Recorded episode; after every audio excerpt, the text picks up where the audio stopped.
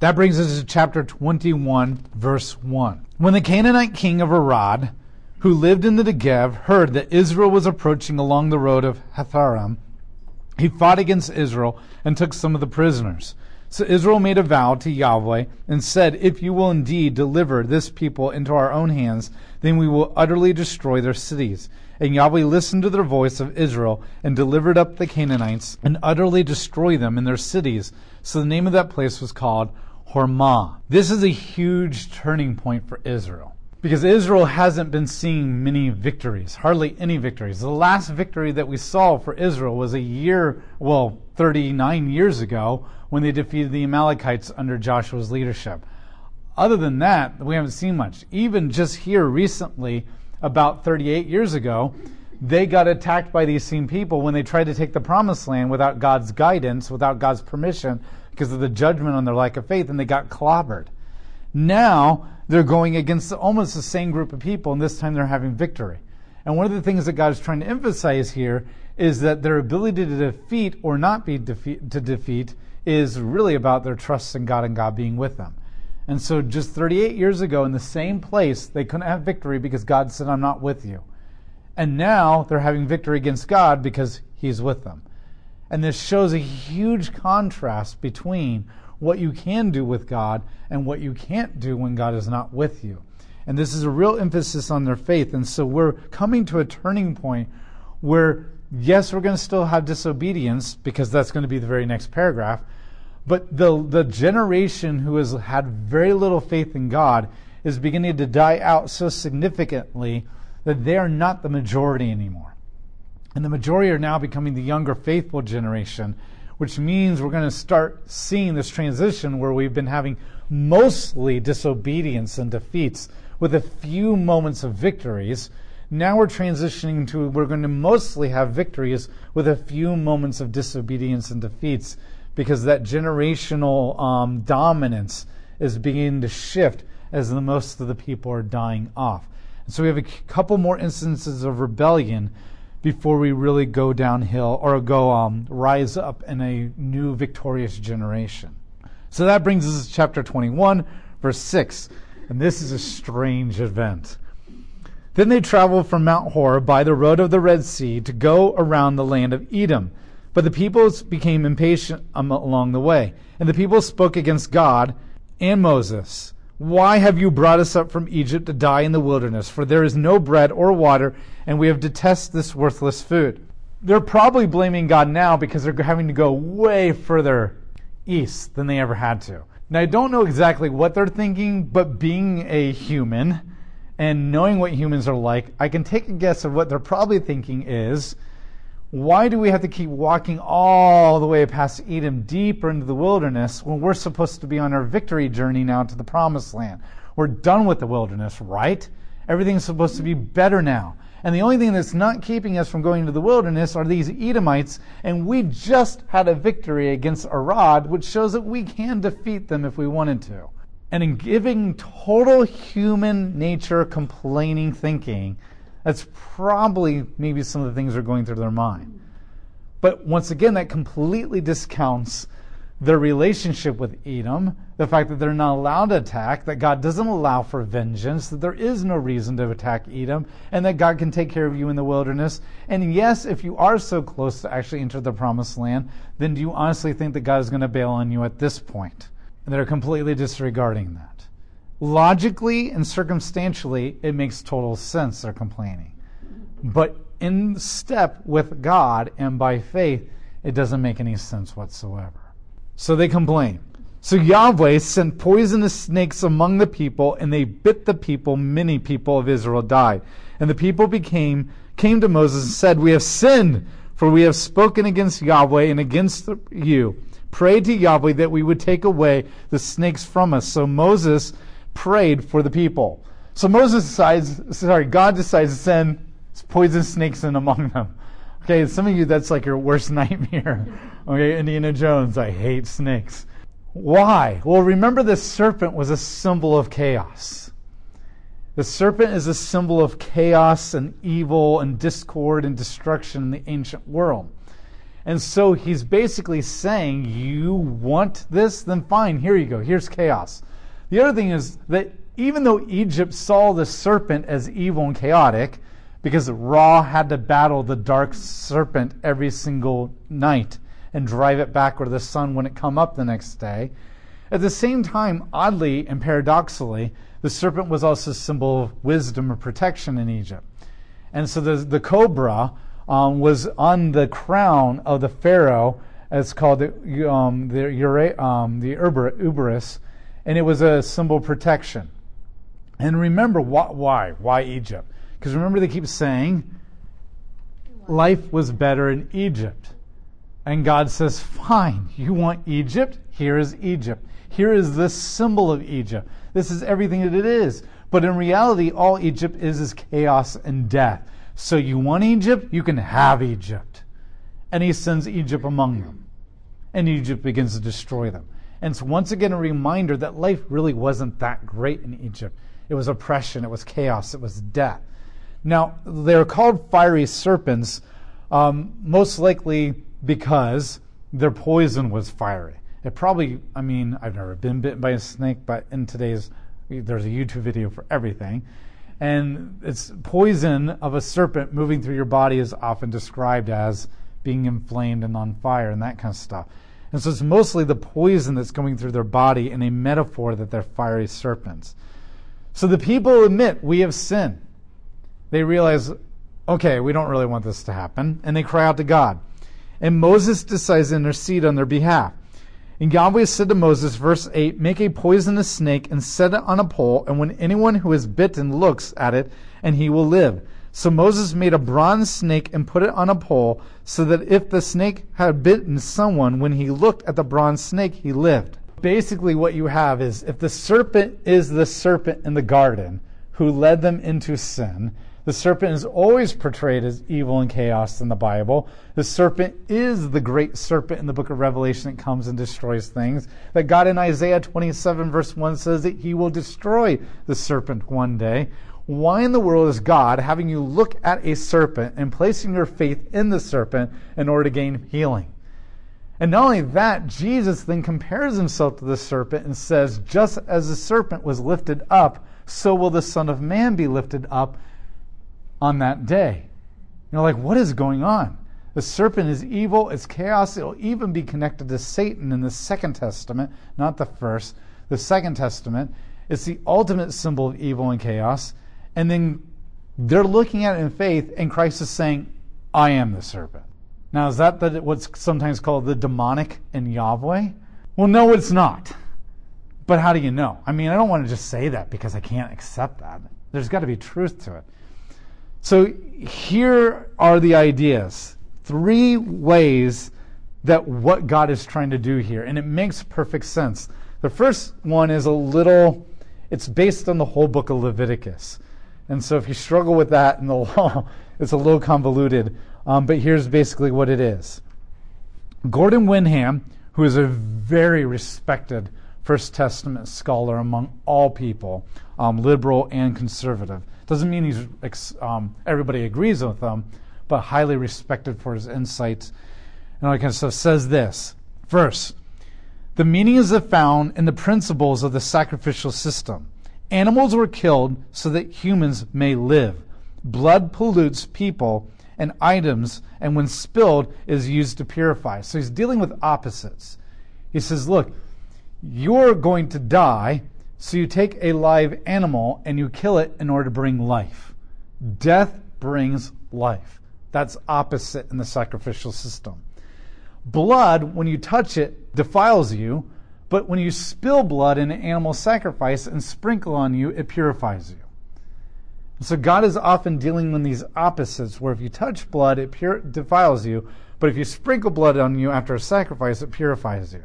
And it's a very common theme in the book of Leviticus. And so dead animals pollute people, but when the ashes of a dead heifer are burnt and sprinkled in water on everything, then it cleanses. So in each case, there is an inversion of unclean and clean. Those who are bitten by living fiery serpents were cured by the dead serpents with the red hue of the bronze. This fits because the red was a symbol of atonement and purification. So the way he looks at it is that a dead animal gives you life, blood defiles you, but sacrificial blood purifies you. A dead animal defiles you, but when you take a dead animal and its ashes and put in water and sprinkle on you, it purifies you. So there's something about taking the thing and putting it on you that cancels it out or inverts it or reverses it that God is doing here. Is there a real magical supernatural thing to all this? Heck no. And we've talked about that many times. These are all just rituals to teach something. And I think a lot of what they're foreshadowing is that I ultimately the idea that Christ is going to become for us what we cannot be death, sin, sacrifice, all that kind of stuff. And so, in the sense that when he does that, we will be able to live. And so, the Levitical system is foreshadowing the inversion of that. That where one will die and become sin so that we can live and be righteous. And so, the whole sacrificial system of inversion is pointing to Christ. And so, once again, God is doing the same thing here by saying a fiery poisonous serpent bit you and now is going to kill you. So take a serpent and bronze it, which means it's going to look red, and lift it up, and that will now heal you. And so it's more of a ritualistic inversion thing that is going on here. So that's the first thing that God is doing here. Does that make sense? And that one you kind of just have to trust God that that's how it works. Um, there's no scientific principle. You can't test this. You can't go into a laboratory and say, oh, yeah, this totally works. This is all ritual. It's all theology. It's all symbology. And in that sense, it has nothing to do with science, has nothing to do with the laws of physics or anything. It's theology and symbology. And you just trust that if it's pounded in through the book of Leviticus, then when you see here, there's a definite correlation going on. And so he's what he's doing is bringing purification. And so, once again, that bronze has a red hue to it. And bronze, we most often know bronze as copper, all that copper piping in our house. Um, that red hue would remind them of purification and spilt blood.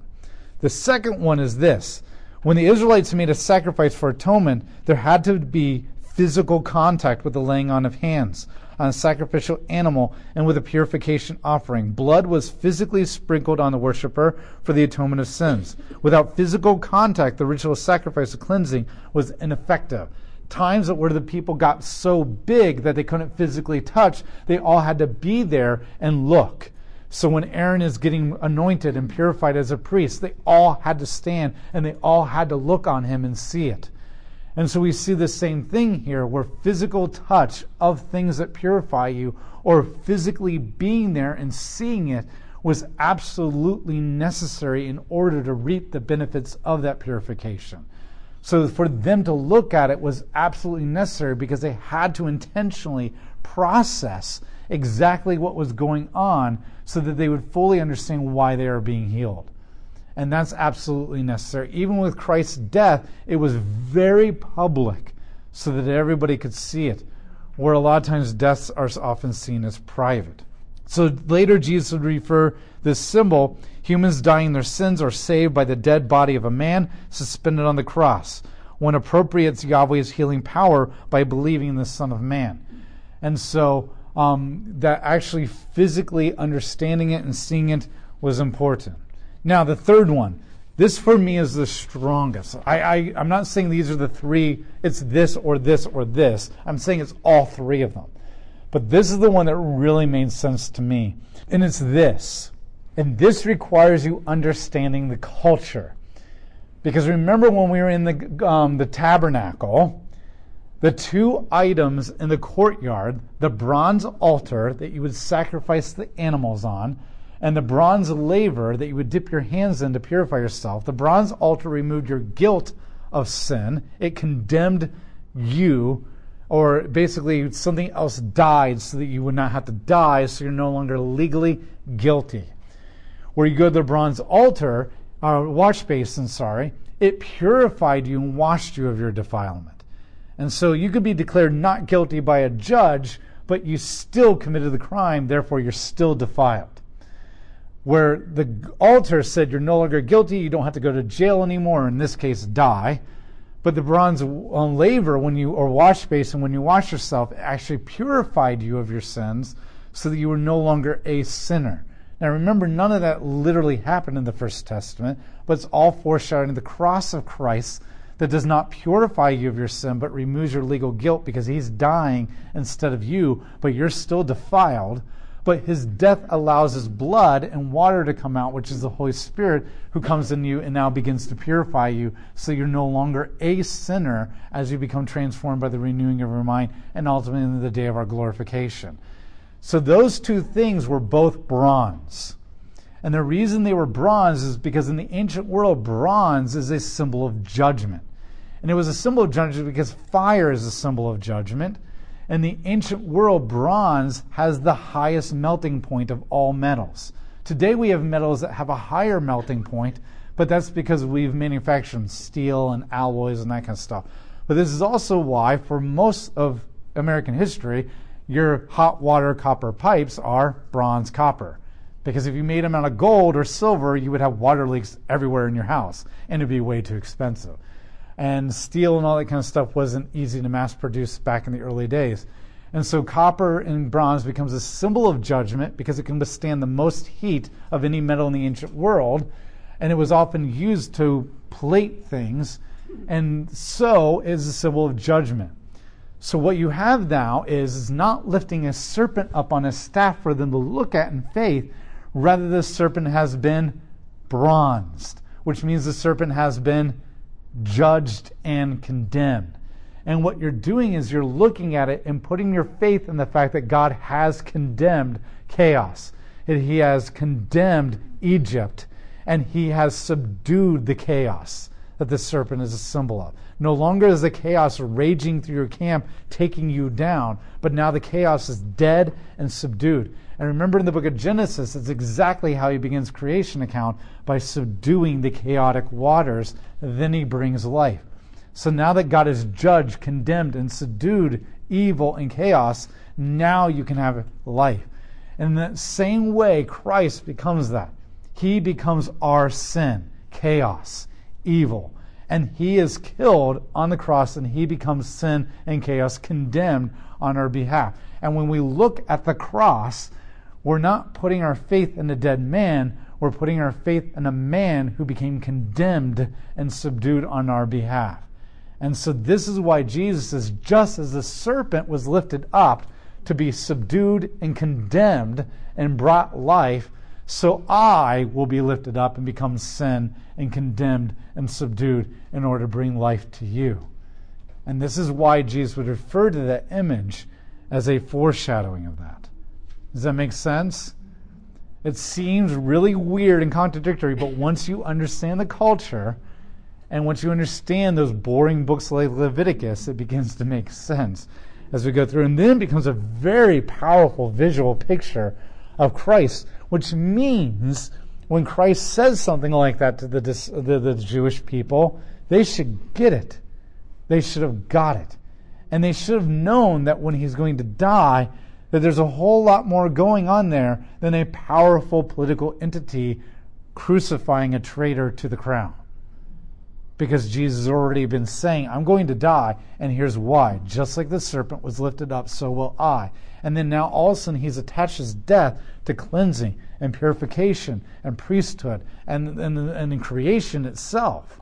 And is no longer a traitor just dying on the cross anymore. And that's important. He's setting them up. And there's many, many other cases where he points to that, which means when those disciples see him, they shouldn't be saying, like Peter, no, no, no, you're not going to die. That's not going to happen. They should have been getting it.